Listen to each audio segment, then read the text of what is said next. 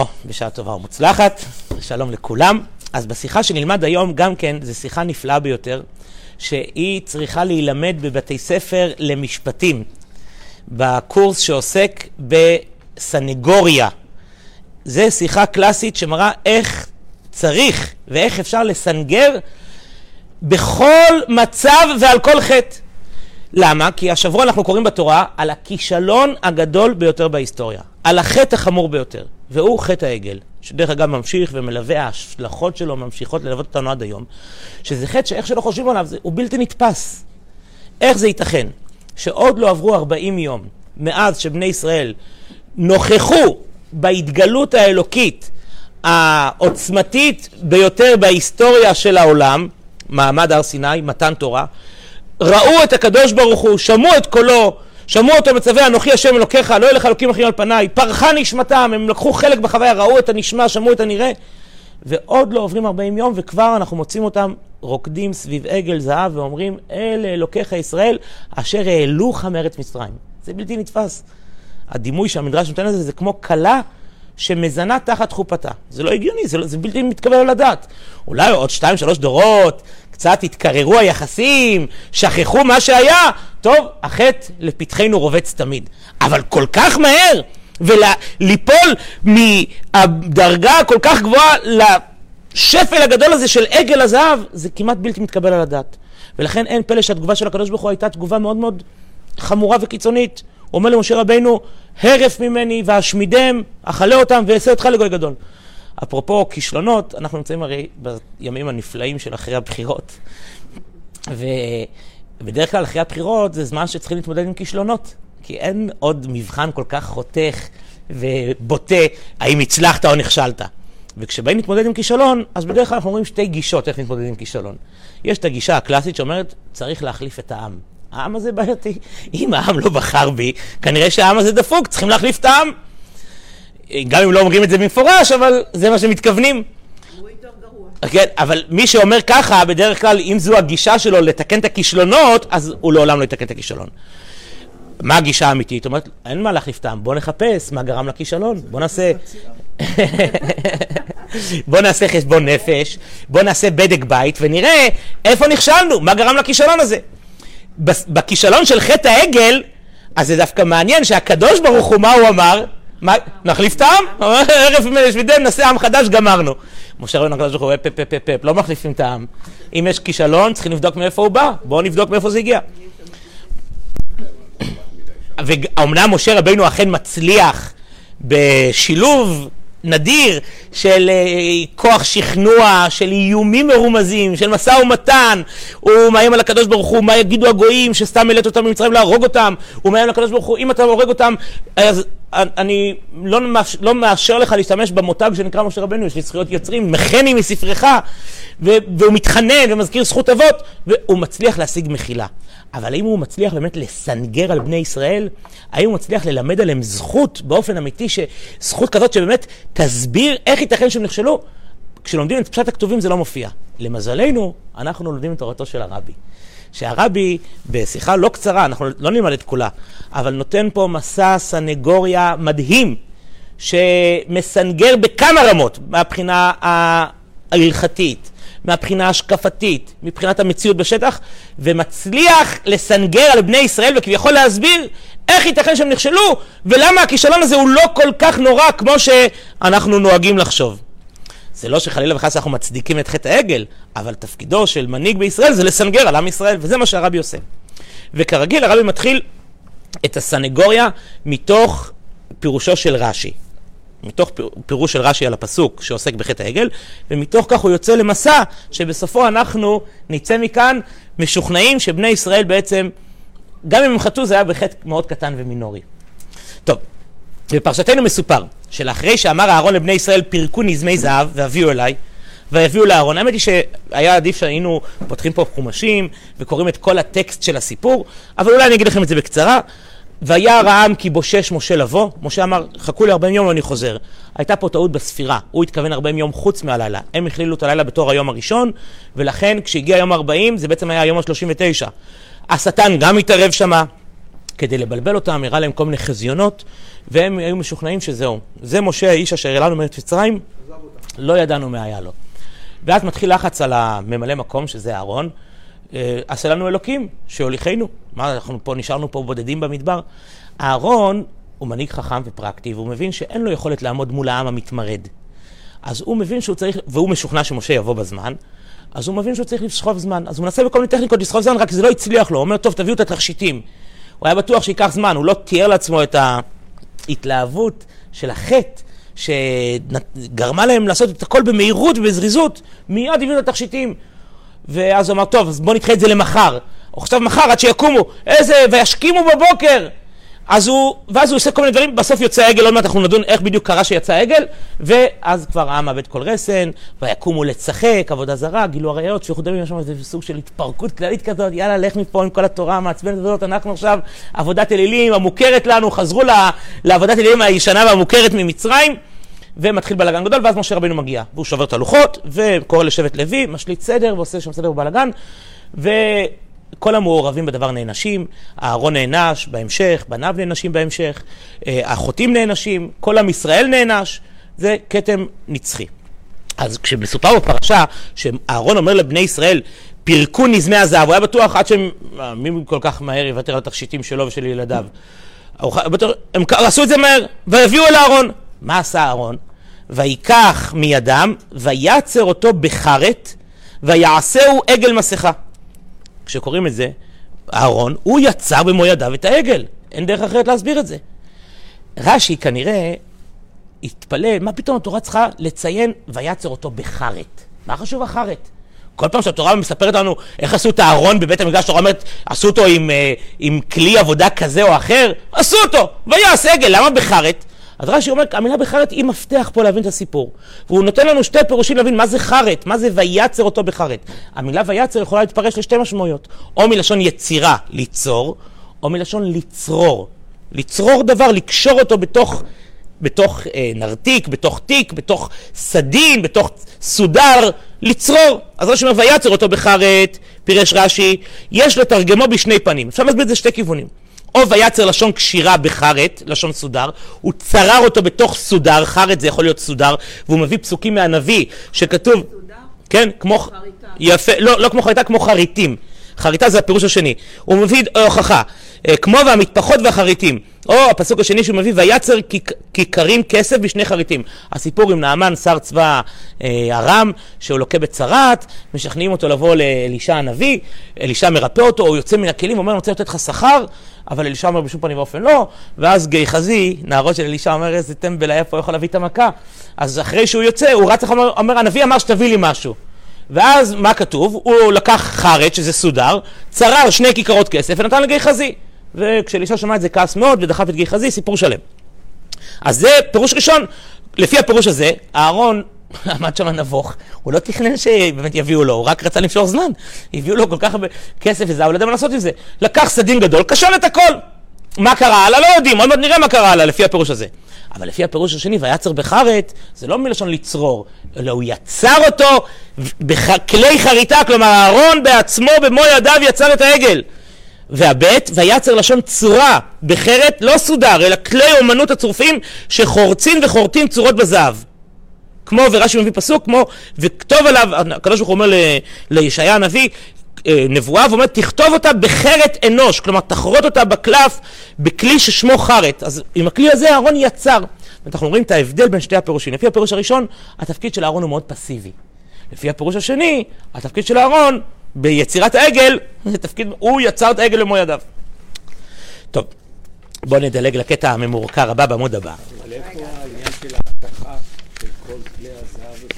השליכו אותו לאש. לפי הפירוש הראשון, פשוט זרקו אותו, הוא צרר את הכל, הוא לא יודע מה לעשות עם זה, זרק את זה לתוך האש. איך יצ... נכון, זה כתוב בהמשך, אנחנו כבר נגיע לזה. טוב, למה רש"י צריך להביא שתי פירושים? בדרך כלל רש"י, הוא לא מנסה להרשים אותנו. הנה, אני יכול להגיד לך עוד פירוש ועוד פירוש. אם רש"י מביא את המינימום הנדרש, רש"י הוא פשטן, הוא, הוא לא בא להקשות עלינו, הוא בא לעזור לנו. אם פירוש אחד הוא מספיק טוב, הוא לא מביא עוד פירוש. למה רש"י מביא עוד פירוש? כי הפירוש הראשון הוא לא מספיק טוב. למה? אז זה אנחנו קוראים בקטע הבא. לפי הפירוש הראשון קשה, כי בהמשך הפסוק כתוב, ויצר אותו בחרת, מה המשמעות לפי הפירוש הראשון? שהניח אהרון את הזהב בסודר וקשרו. נמצא שאהרון לא עשה את העגל. ואם כן, הכתוב לאחרי זה, ויעשהו עגל מסכה, שהמילה ויעשהו בפשטות למי מתייחסת? לאהרון. אז לפי זה זה לא הולך על אהרון. אז איך יצא העגל? מה ששאלת דן, כי אם על מכשפי ערב רב שעלו עמם ממצרים, או על מיכה.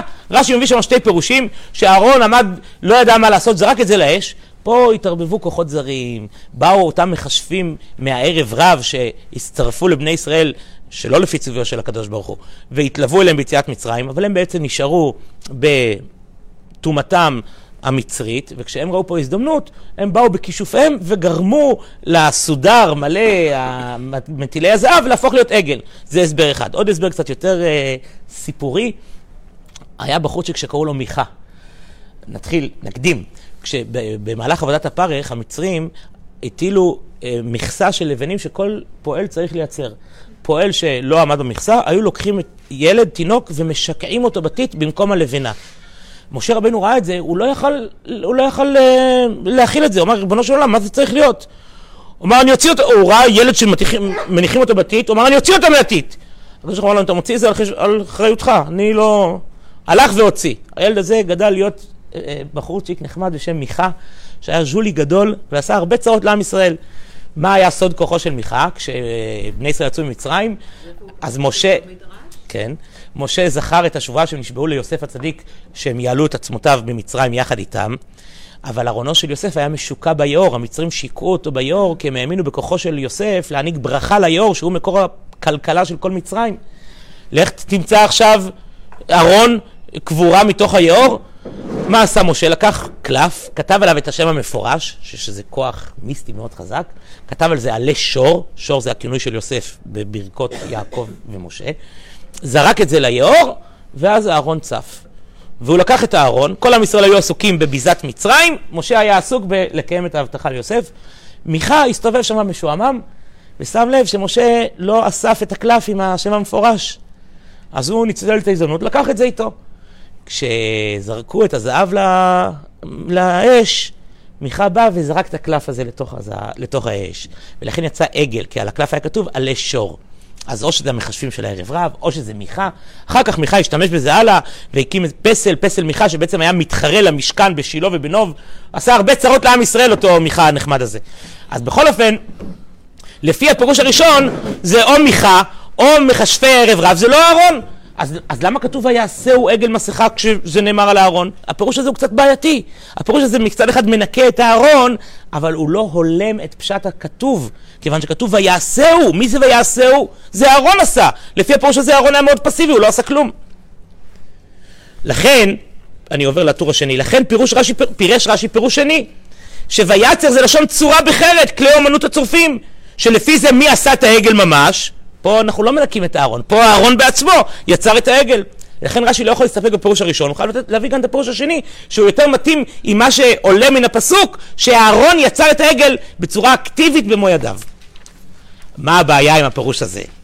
הבעיה היא השאלה המתבקשת, ריבונו של עולם, איך מגיע אהרון, הכהן הגדול, אחיו של משה רבינו, הוא מגיע ליצור במו ידיו עגל, ריבונו של עולם?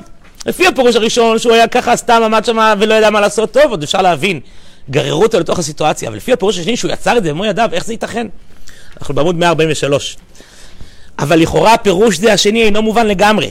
הלא מתוכן הכתובים גם לפי פשוטו של מקרא נראה וניכר גודל קדושת וצדקת הארון. האישיות של הארון לא עומדת לשאלה, לא עומדת למבחן, ברור לנו שהארון היה צדיק.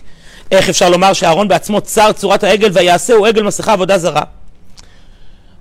והאמת שהשאלה היא לא רק על הארון, אפשר מיד להרחיב את השאלה ולשאול את זה על כל עם ישראל. איך ייתכן שעם ישראל כל כך מהר חוטא בחטא הנלוז הזה של עבודה זרה?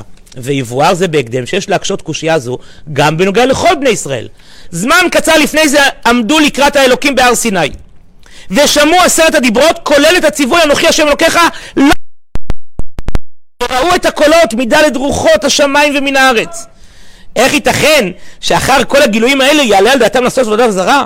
אז נכון שהשטן בא וערבב את העולם והראה להם דמות חושך ואפלה והיה שם אי הבנה אבל עדיין קשה להבין איך ייתכן שתבוא ירידה עצומה כזו מהקצה העליון, מהמעמד הנשגב של הר סיני שפרחה נשמתה מרוב קדושה עד הקצה התחתון לרקוד סביב עגל זהב ולהגיד אל אלוקיך ישראל, זה לא הגיוני. מה, ולא רק שזה לא הגיוני, מה שעוד יותר לא מובן, איך זה שרש"י לא זורק לנו איזה מילה? רש"י, על מה הוא מקבל משכורת?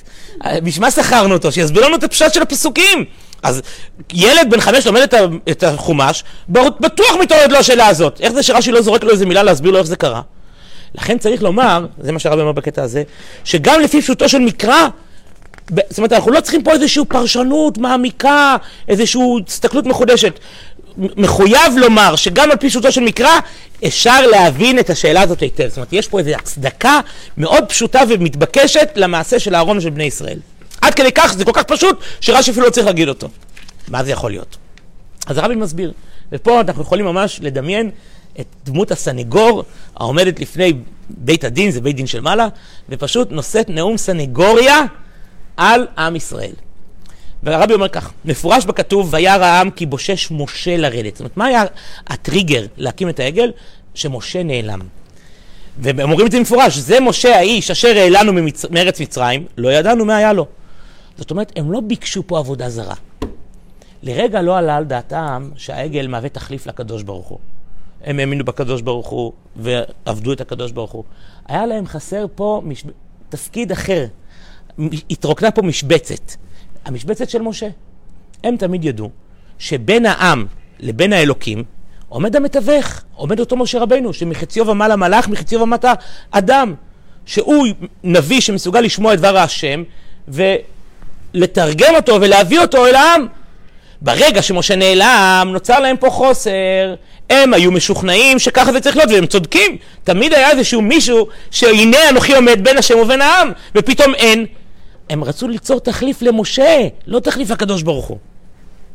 ולכן, הם לא ביקשו בעבודה זרה דבר שיהיה במקומו של הקדוש ברוך הוא חס ושלום, אלא מישהו במקום משה.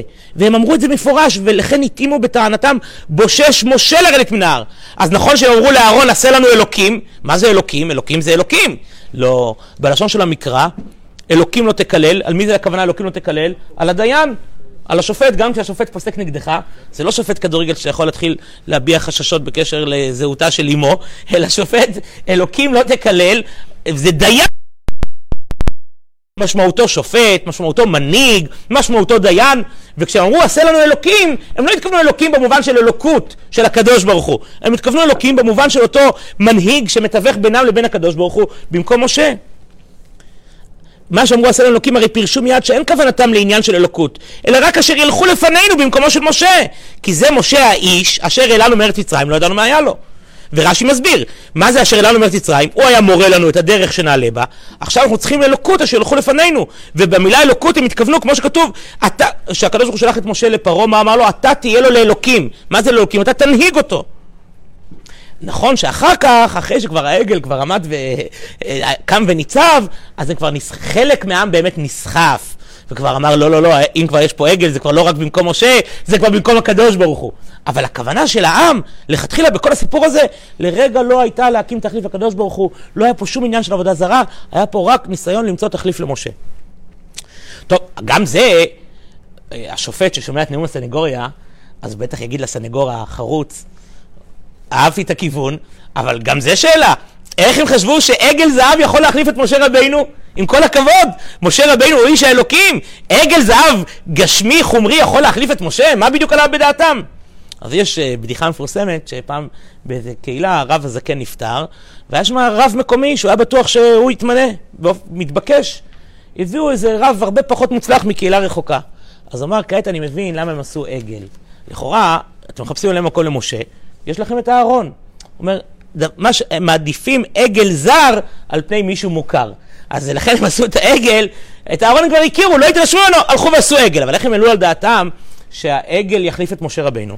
עד שלכאורה גם בזה יש לתמוה איך אמרו שהעגל יהיה להם מורה דרך ושר כמשה איש האלוקים, שעליו נאמר אנוכי עומד בין השם וביניכם.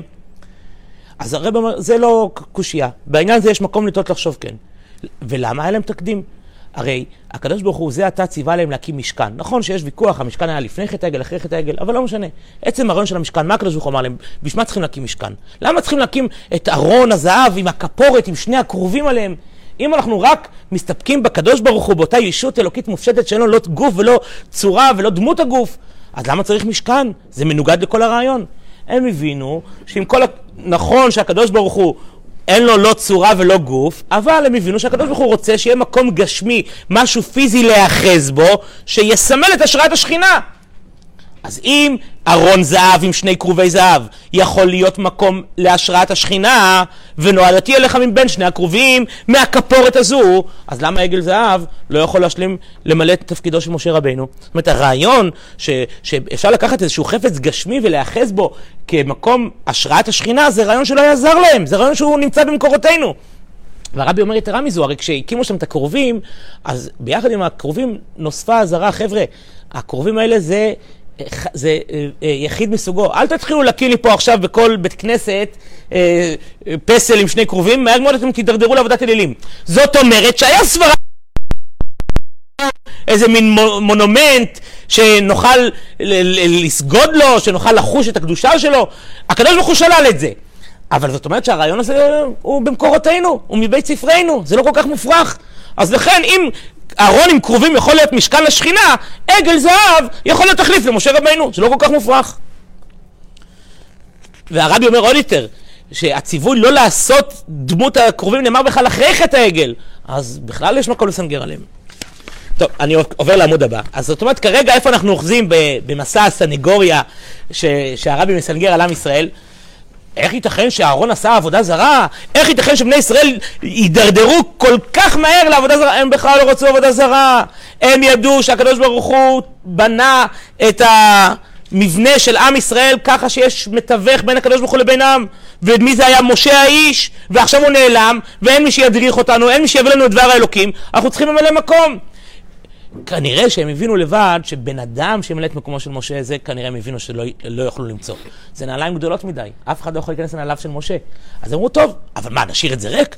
כמו שבמשכן הקדוש ברוך הוא השתמש בחפצים גשמיים עשויים זהב, בסמל ודמות של קרובים כמקום להשראת שכינה, אז אנחנו נקים עגל זהב במקומו של משה רבינו.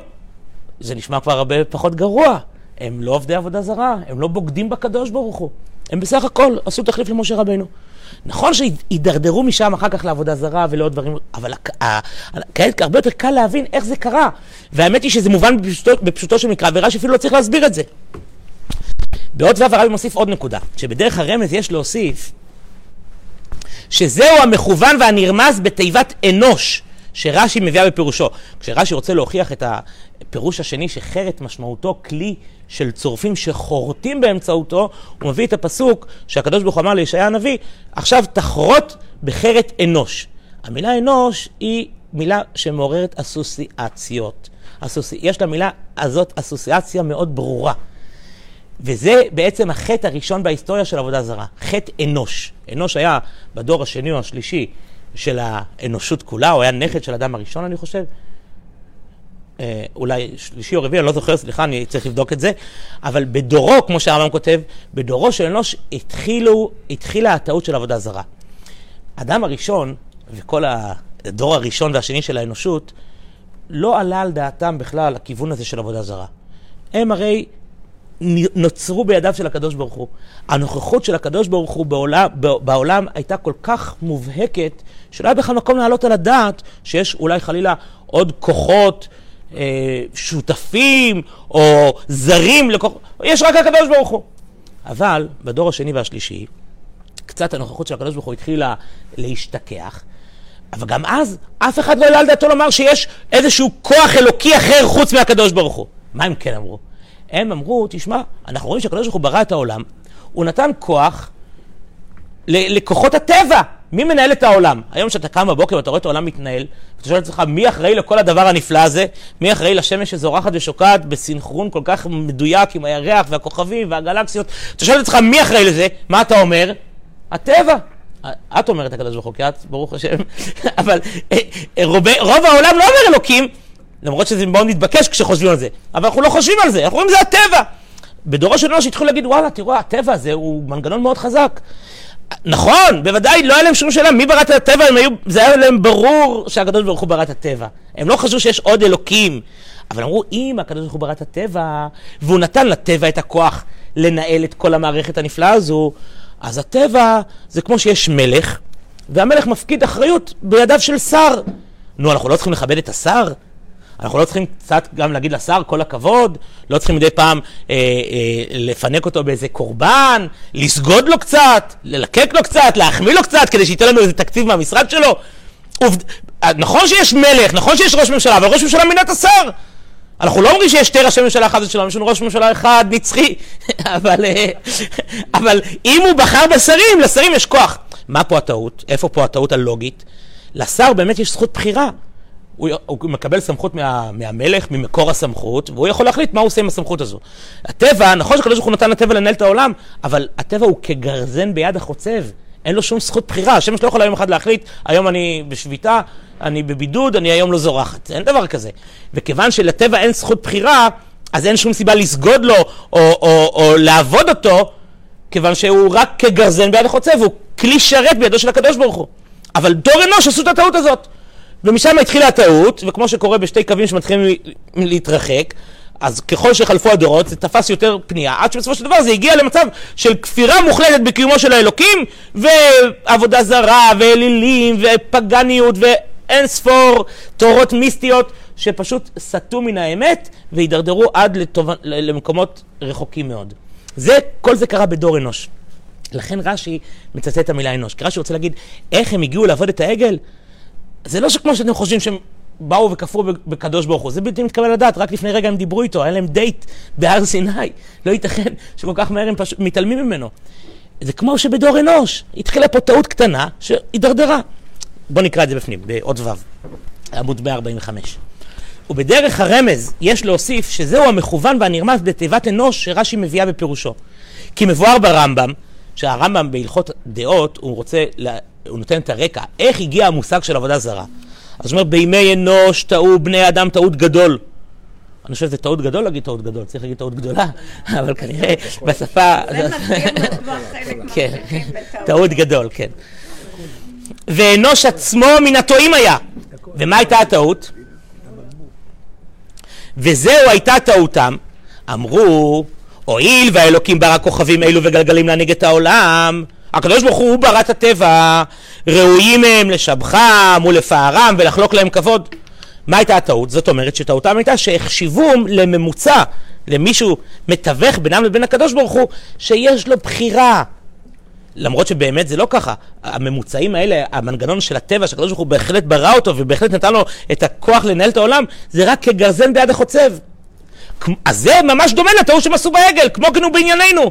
הם רצו לעשות את העגל לממוצע במקום משה רבינו, במקום המתווך, ש... תפקיד המתווך שמילא משה, הם עכשיו אומרים, העגל ימלא את התפקיד הזה.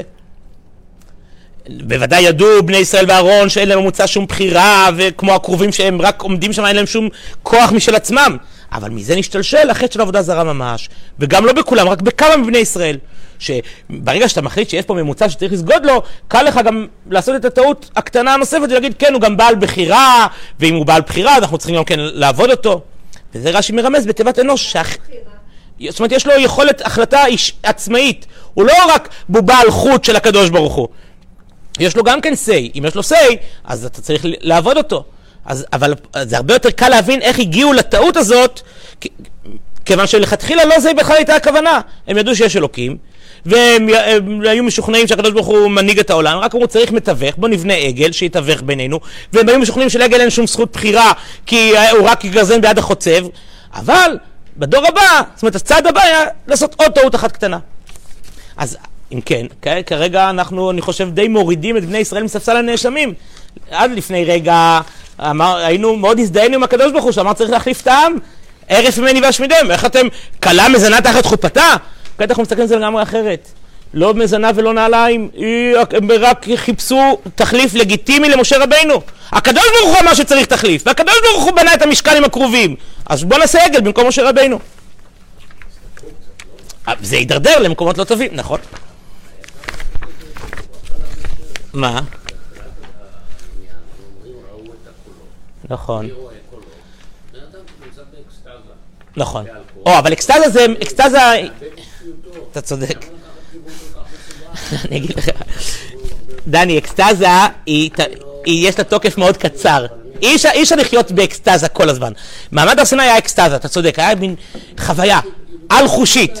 אבל אחר כך הם צמחו לקרקע המציאות, ואחר כך עכשיו הם צריכים משהו בקרקע המציאות. לא, אבל היה, 40, זה היה כבר 40 יום אחרי, קשה. תשמע, תמיד העורך דין המצוי תמיד ניתן לחוסר שפיות. מה הבעיה עם חוסר שפיות? שלוקחים אותו לפסיכולוג והוא אומר לא נכון, הוא היה שפוי. הכי קל להגיד חוסר שפיות, הם באו שם לבית משפט, שמו כיפה גדולה על הראש, אמרו חוסר שפיות. טוב, הרבי עורך דין יותר טוב. כן, אז הרבי עורך דין יותר טוב, הוא אומר חוסר שפיות זה ייפול מהר. התובע יקרא אותנו לגזרים, אם נלך על הטענה הזאת. אבל הם היו שפויים, להפך, הם היו מאוד שפויים. הם פעלו בדיוק לפי ההוראות של כאילו בקדוש ברוך הוא. זאת אומרת, עכשיו אנחנו מבינים שזה כאילו ממש היה מתבקש שהם יעשו עגל זהב, כביכול. טוב, בקטע שעכשיו דילגנו, אז זה הקטע ההלכתי, שבו הרבי עושה עבודה הלכתית נפלאה. ומסביר בכלים של השפה ההלכתית, של החלק הנגלה של התורה, איך על פי ההלכה בכלל העגל לא היה מוגדר כעבודה זרה.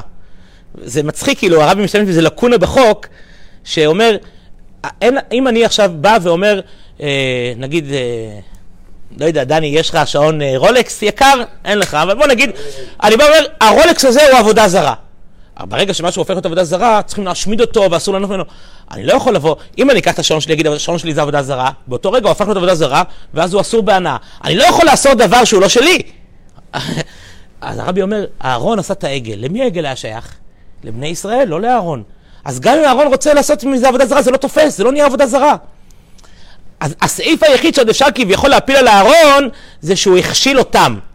אז הרב אומר, כל האיסור, לפני עיוור לא תיתן מכשול, שאסור לך, שיש לך את האחריות הנסיבתית, הסביבתית, לא להכשיל אחרים, זה בכלל דבר שציווי שהם יצטוו עליו הרבה הרבה אחר כך. זה עוד לא היה קיים בחוק. בקיצור, הרבי מוצא את הדרך להוכיח שגם מהבחינה ההלכתית לא היה פה שום חטא ושום עוון. הרבי הוא סנגור מומחה. למה הוא כל כך סנגור טוב? כי הוא באמת רוצה, אכפת לו מכל יהודי, אז הוא רוצה לסנגר עליו. לא משכנע? מה, איפה הכשל? הסלחנות? שנייה, בוא נשמע, דליה אומרת שזה לא משכנע, למה? היא אומרת שכאילו גם אם מישהו היה רוצה תחליף למשה, על ידי עגל, על עגל זהב, ילדים קטנים, ואנשים רואים כאילו גם אדם אדיר כמו משה וגם תופעה כמו בעמד הר סיני, ואחר כך הם לוקחים ואתה מאלץ את זה על ידי הקרובים. טוב, אני חייב להגיד שגם כשאנחנו מסנגרים, אנחנו לא, אנחנו לא חלילה וחס מצדיקים, כי העגל היה חטא. אנחנו רק רוצים להסביר איך זה קרה. אדרבה, דווקא מתוך הגדולה של משה, הם, הם נקלעו למצב שאין מישהו שהם יכולים בכלל לעלות על הדעת שימלא את מקומו.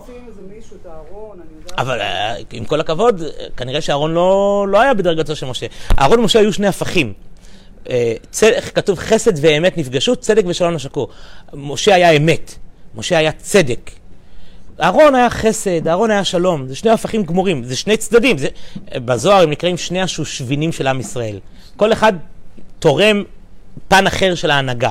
הם צריכים את המנהיג האמת והתקיף של משה, והיו צריכים את המנהיג של החסד והשלום שמוכן אפילו לשקר בשביל השלום כמו אהרון. אז, לא, אז אה, אהרון היה כזה ניגוד למשה, הם לא העלו על הדעת שאהרון יכול להיכנס לנעליו של משה. וכשאין מחליף, אז אומרים, טוב, בוא ניקח משהו, שיהיה לנו משהו להיאחז בו. טוב, השאלה אם אנחנו גם חוטאים בחטא העגל, זו השאלה. האם ייתכן, שאם זה כל כך קל לחטוא, האם אולי גם אנחנו חוטאים? וזה מה שהרבי מסביר בסוף השיחה בעמוד 150 באות י'. מהעניינים של יינה של תורה, יינה של תורה זה פנימיות התורה, כמו היין שהוא גנוז בתוך העיניו וצריך לעבוד קשה לסחוט את העיניו, להפיק אותו, ככה ב- בתוך הפירושי רש"י, שהם על פניו כביכול רק מפרשים את פשוטו של מקרא, מסתתרים רעיונות רוחניים עמוקים מאוד, אבל צריך לדעת לסחוט אותם. לכן הרבי קורא לזה יינה של תורה. מהיינה של תורה שבפירוש רש"י, אז הרבי אומר כך, מבואה בכמה מקומות, שמציאות החטא בא מזה שבדקות דדקות ישנו מקור על זה בקדושה. זה כלל, זה הנחת יסוד שאנחנו מניחים, מקור הקיום היחיד שיש בעולמנו זה הקדוש ברוך הוא. ולכן כל דבר שמתקיים בעולם חייב להיות שיש לו איזשהו מקור בכוח האלוקי, כולל החטאים. איפה יש לחטא של העבודה זרה מקור בקדושה?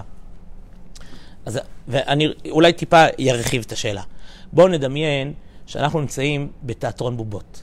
אבל לא כזה של איזה מפעילת יום הולדת אה, פושטית. תיאטרון בובות מקצועי ואמיתי, שהמפעיל הוא כל כך מוכשר, שזה ממש נראה שהבובה זזה ומדברת וחיה בכוחות עצמה.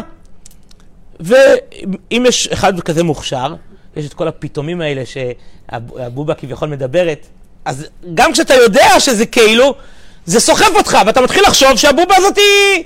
אתה יכול לראות אנשים מבוגרים מנהלים דו-שיח עם בובה, בשביל שהם יודעים שהמפעיל מדבר, אבל זה מבלבל אותך באיזשהו מקום. אתה, רואה תיאטרון בובות מקצועי, אתה מתחיל לחשוב, אבל אם ירימו את המסך, ואתה רואה את החוטים שמזיזים את הבובה, אתה עדיין תעלה על דעתך לחשוב שהבובה הזאת חיה וקיימת בזכות עצמה, בלי, ולא נעה מכוחו של המפעיל שעומד, ו, שעומד ומזיז אותה? אם אתה רואה את החוטים מול העיניים, זה לא יקרה דבר כזה. מה זה עבודה זרה? אנחנו הרי יודעים שהקדוש ברוך הוא, הוא ברא ומחייב ומנהיג את העולם בכל רגע ממש, בהשגחה פרטית על כל דבר ודבר. מה, כביכול אנחנו רואים את ה... אם היינו רואים את החוטים של הקדוש ברוך הוא, לא היינו בכלל שוקלים את זה, מעלים על דעתנו לומר שלא, יש פה, לטבע יש כוח משל עצמו. אומרים עבודה זרה, אנחנו מדברים איזה פסל, איזה אליל, איזה פיל עם שמונה רגליים, כמו שיש בהודו. מה זה עבודה זרה? עבודה זרה זה שאתה בא ואומר, הטבע מנהל את העולם. יש אלוקים, אבל הטבע הוא, יש לו, יש לו say. אם היית רואה את החוטים שהקדוש ברוך הוא מושך את הטבע, והקדוש ברוך הוא מחיה את הטבע בכל רגע, לא היית בכלל חושב דבר כזה. אם בכל אופן אנשים מגיעים וטועים בטעות הזאת, וכביכול מייחסים איזושהי עצמאות, איזושהי ישות נפרדת, שקיימת מלבד הקדוש ברוך הוא, שאפשר לקרוא לה איך שאתם רוצים, תקראו לה אלילים, תקראו לה טבע, תקראו לה בכל שם אחר, חייב להיות שיש לזה איזשהו מקור בקדושה, אחרת זה לא יכול להיות. איפה המקור לכך? זה מה שהרבי שואל. ואתם תתפלאו לראות איפה הרבי מוצא מקור, זאת אומרת, במה הרבי תולה את הטעות הזאת שאנשים מסוגלים להתחיל לייחס קיום עצמאי לכוחות אה, אה, אחרים מלבד כוחו של הקדוש ברוך הוא. איפה הוא מוצא לזה מקור? דווקא בנושא של לימוד התורה. איך זה? אז בואו נקרא. המקור בקדושה על חטא עבודה זרה, שמשמעותו פירוד מאחדות השם, כי אנחנו מאמינים שיש אחדות השם, מה זה אחדות השם? יש רק כוח אחד בעולם, וזה הקדוש ברוך הוא. עבודה זרה זה אומר לא, יש עוד כוחות, עוד שותפים. מאיפה זה מגיע? זה מגיע מההתחלקות שישנה בתורה גופה. כל הבעיה הזאת התחילה כשהקדוש ברוך הוא בחר לתת לנו את התורה דרך המדיום הזה שנקרא שכל, שנקרא הבנה. הרי הקדוש ברוך הוא יכל לבחר, לבחור גם דרך אחרת. אבל הוא, עוד מעט נסביר גם כן למה, עשה את הטעות, והחליט לתת לנו את התורה, לתת לנו את החיבור עם חוכמתו, באמצעות כלי החוכמה. מה קורה ברגע שאנחנו צריכים להבין את התורה? כשם שאין פרצופיהם שווים, כך אין דעותיהם שוות.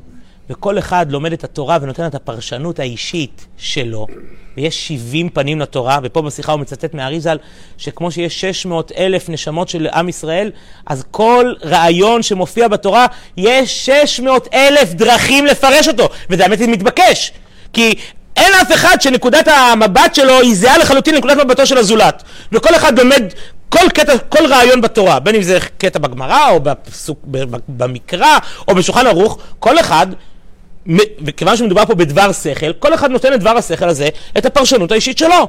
שכל אחד יש לו הסתכלות אחרת, דרך אחרת להבין.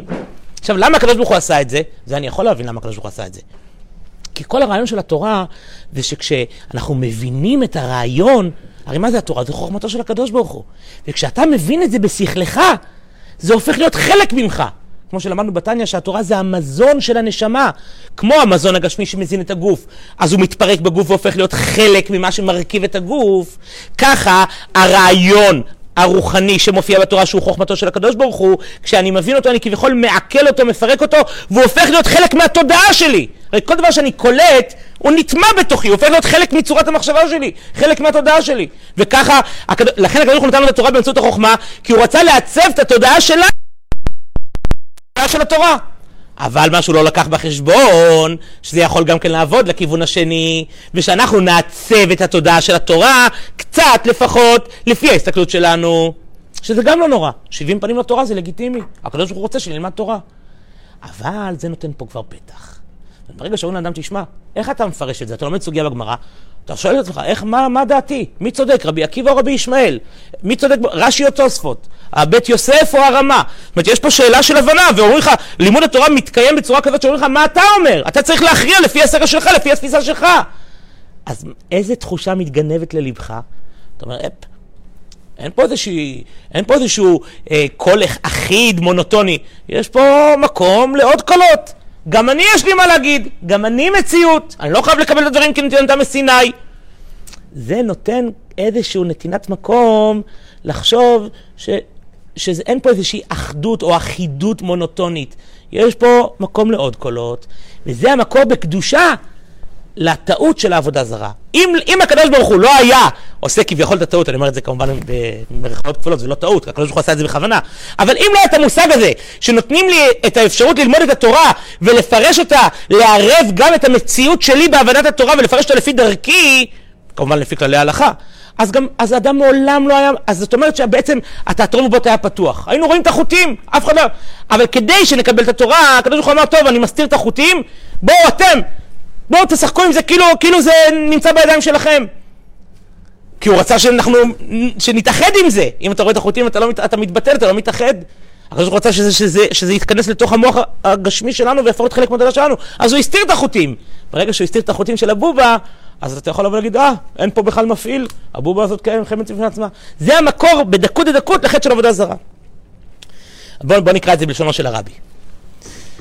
אה, אני מתחיל שוב. מבואר בכמה מקומות שמציאות החטא בא מזה שבדקות דקות ישנו מקור על זה בקדושה. המקור בקדושה על חטא עבודה זרה, זה, שמשמעותו פירוד מאחדות השם, זה מגיע מההתחלקות שיש בתורה. זאת אומרת, זה שיש לפרש עניין אחד בתורה בשני דרכים, בשני אופנים, עד שישנם 70 פנים לתורה, ובכתבי האריזה מבואר שישנם 60 ריבו פירושים, 600 אלף פירושים לכל עניין שבתורה, כנגד 60 ריבו נשמות ישראל, מזה נשתלשלה האפשרות ונתינת המקום לפירוד מאחדות השם. והרבי כמובן מיד מסייג, אין הכוונה חס ושלום ש... עניין זה מצד עצמו נותן מקום שישתלשל חטא הפירוד של העבודה זרה. שהרי התורה היא רצונו וחוכמתו של הקדוש ברוך הוא, והוא וחוכמתו אחד. וכמו שהקדוש ברוך הוא אחדות פשוטה, גם התורה על כל, כל, על כל חלקיה היא כולה אחדות גמורה ופשוטה. אלא רק משום שישנם כמה פירושים בתורה, יש אפשרות לאדם הלומד לנטות קצת בעת לימודו מרגע שהאחדות הפשוטה שבתורה, ולהרגיש משהו מעניין של ההתחלקות. וזה המקום זרה. דוגמה קלאסית, זה בקטע הבא, כשהקדוש ברוך הוא עשה את האדם, כתוב בתורה, איך כתוב בחומש ראשית? ויאמר אלוקים נעשה אדם. אמר משה, וכשהקדוש ברוך הוא הכתיב למשה רבינו את התורה, אז משה מיד אמר לקדוש ברוך הוא, ריבונו של עולם, תשנה.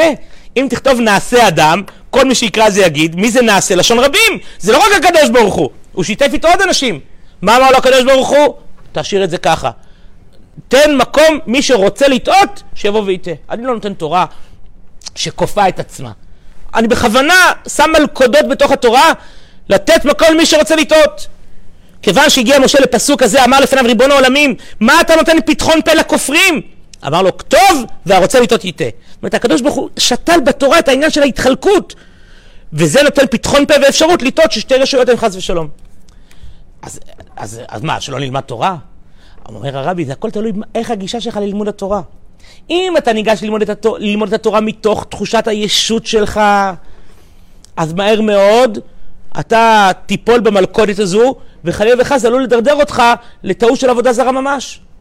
אבל אם אתה ניגש ללמוד את התורה מתוך, בגישה של קבלת עול, בגישה שהתורה זה חוכמתו של הקדוש ברוך הוא, ואתה רק צריך לנסות להבין אותה בשכלך, אבל לא חלילה וחס לנצל את זה כדי להכניס פה איזה שהם גורמים זרים, אז אין שום סכנה שחלילה וחס תידרדר לטעות של עבודה זרה. אני אולי אגיד את זה בשפה קצת יותר פשוטה. מסופר על חסיד אחד, שמה שנקרא, נשר מהדרך. היה לו כבד, השולחן ערוך, אז לאט לאט התפקר, חי, באור, חיים יותר מתירניים, הרשה לעצמו, הידרדר. ויום אחד הרבי שלו פגש אותו, והוא מסתכל עליו ואומר לו, תגיד לי, מה, איך זה קרה, מה קרה, מה השתבש? הוא אומר לו, רבי, אני אגיד לך, יש לי הרבה מאוד שאלות פילוסופיות באמונה. אמר לו הרבי, שהיה רבי חכם, תגיד לי, מתי התעוררו לך כל השאלות הפילוסופיות האלה, שאתה טוען שזה פוגע לך באמונה בקדוש ברוך הוא? זה היה אחרי שחטאת או לפני שחטאת? אומר לו, זה היה אחרי. אומר לו, זה לא שאלות, זה תירוצים.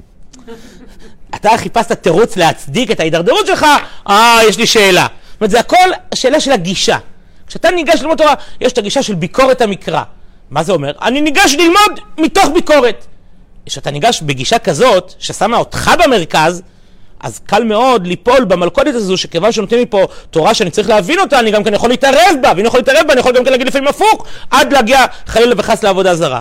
אבל אם אדם ניגש ללמוד תורה מתוך הגישה ההפוכה של קבלת עול וצייתנות ואמונה מושלמת, אז גם כשהוא ינצל את ה... את ה הוא ישתמש בדבר הנפלא שיש בתורה, שנותן מקום לשבעים פנים לתורה, אבל זה עם גדר ביטחון, הוא לעולם לא יידרדר משם חלילה וחס לחטא של עבודה זרה. זאת אומרת, הוא יכול לבנות עגל בלי שהעגל הזה יהיה עבודה זרה. אני רוצה לשאול שאלה. כן. אני בטוח שאני טועה במה שאני הולך להגיד. אל תהיה כל כך בטוח. אני לא, אין ספק, כי- כי- כי זה משהו ששם סימן את ההסבר של הרב. אוקיי. אבל אין ספק שהתורה כולה ניתנת לפרשנות, פרשני פרשנויות, וזה כל מה שעושים בעצם.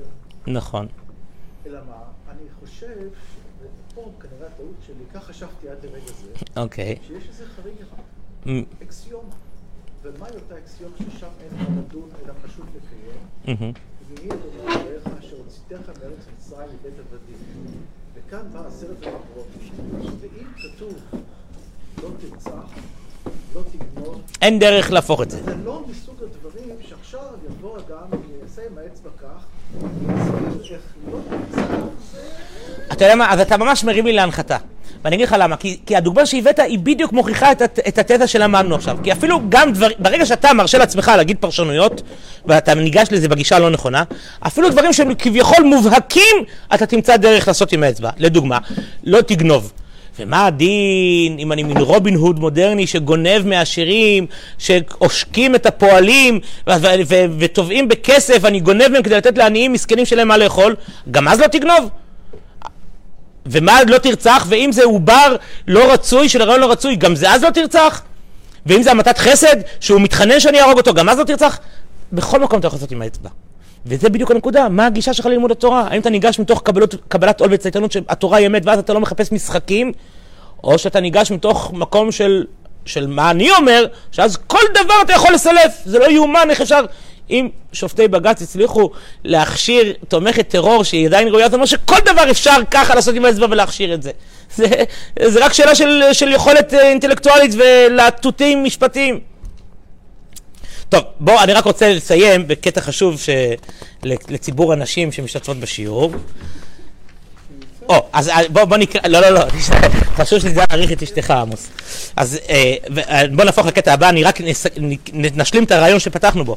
ועל עניין זה מרמז רש"י באומרו, שרש"י מדבר על אחרת, הוא אומר יש לתרגמו בשני פנים. כלומר האפשרות לפירוד ועבודה זרה בא, מאיפה זה בא? מזה שיש לתרגמו בשני פנים. כל דבר אפשר להסביר בשתי דרכים. כי מצד עצם מציאותם של שתי פירושים בתורה, אין נטילת מקום לפירוד, אלא שהאדם יכול לתרגם את זה לפי תפיסתו ולנטות מהאחדות הפשוטה שבתורה. טוב, אני, אני מדייק כי אנחנו לא נספיק.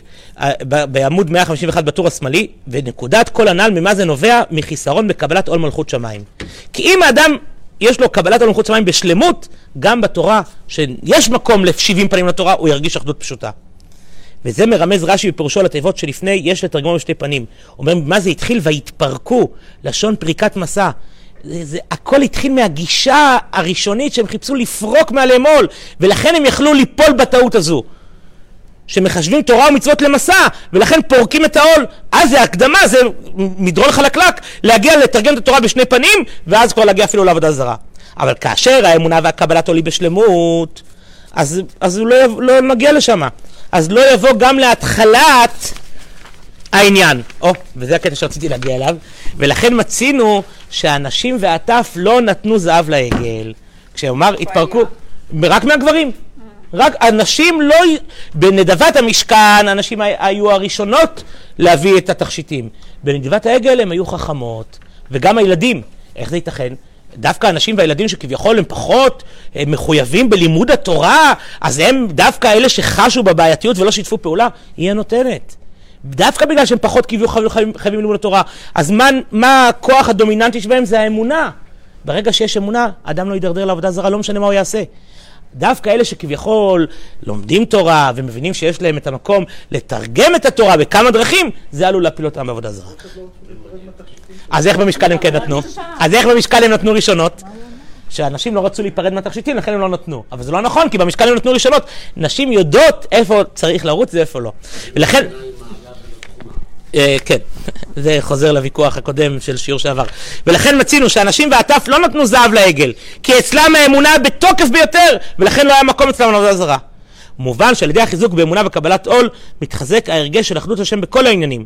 ואז גם כשהוא לומד עניין בתורה שיש בו כמה פירושים, מר... אז אדרבה, לא רק שזה לא גורם לו לחשוב שיש פה פירוד והתחלקות בכוחו של הקדוש ברוך הוא, אלא הוא מרגיש שם את האחדות האמיתית הפשוטה. זאת אומרת, אדם שהוא ניגש ללימוד מהמקום המבוסס של האמונה המוחלטת בקדוש ברוך הוא, אז גם כשהוא ייקח את הלימוד למקום שלו ויחדש ויפרש כדרכו הוא, הוא יש לו את, ה, את, את, את, את המסגרת, את חומת המגן שתמנע לנו להידרדר. אבל מי שניגש מתוך ויתפרקו, מתוך רצון להתפרק, אז דווקא ה-70 פנים לתורה עלול להיות מדרון חלקלק, שיוביל אותו עד לעגל זהב, ואפילו חלילה וחס עד עבודה זרה. טוב, אז בסופו של דבר אנחנו, אני חושב שסינגרנו פה על בני ישראל יפה מאוד. הורדנו אותם מספסל הנאשמים. טוב, אני מסכים איתך, אבל זה גם משהו. אבל בוא נלמד מכאן מה צריכה להיות הגישה. הגישה צריכה להיות לנסות לסנגר, לא לנסות לקטרג. כן, כן, אוקיי, אני קונה את זה. למה הקדוש ברוך הוא היה צריך בכלל את כל העסק הזה? מה הפירוש? את כל עם ישראל? לא, את כל עניין העגל הזה. הוא לא היה צריך, זה הם עשו. היה להם בחירה חופשית.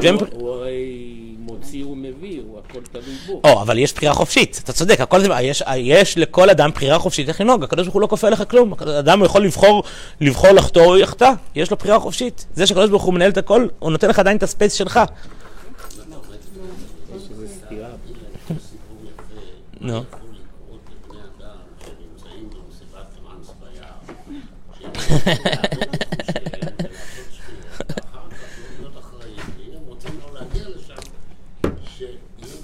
אתה אומר, היה להם חומר טוב, היה להם חומר טוב. טוב. זה גם פירוש יפה, זה אחד מהשבעים פנים לתורה. זה פירוש יפה.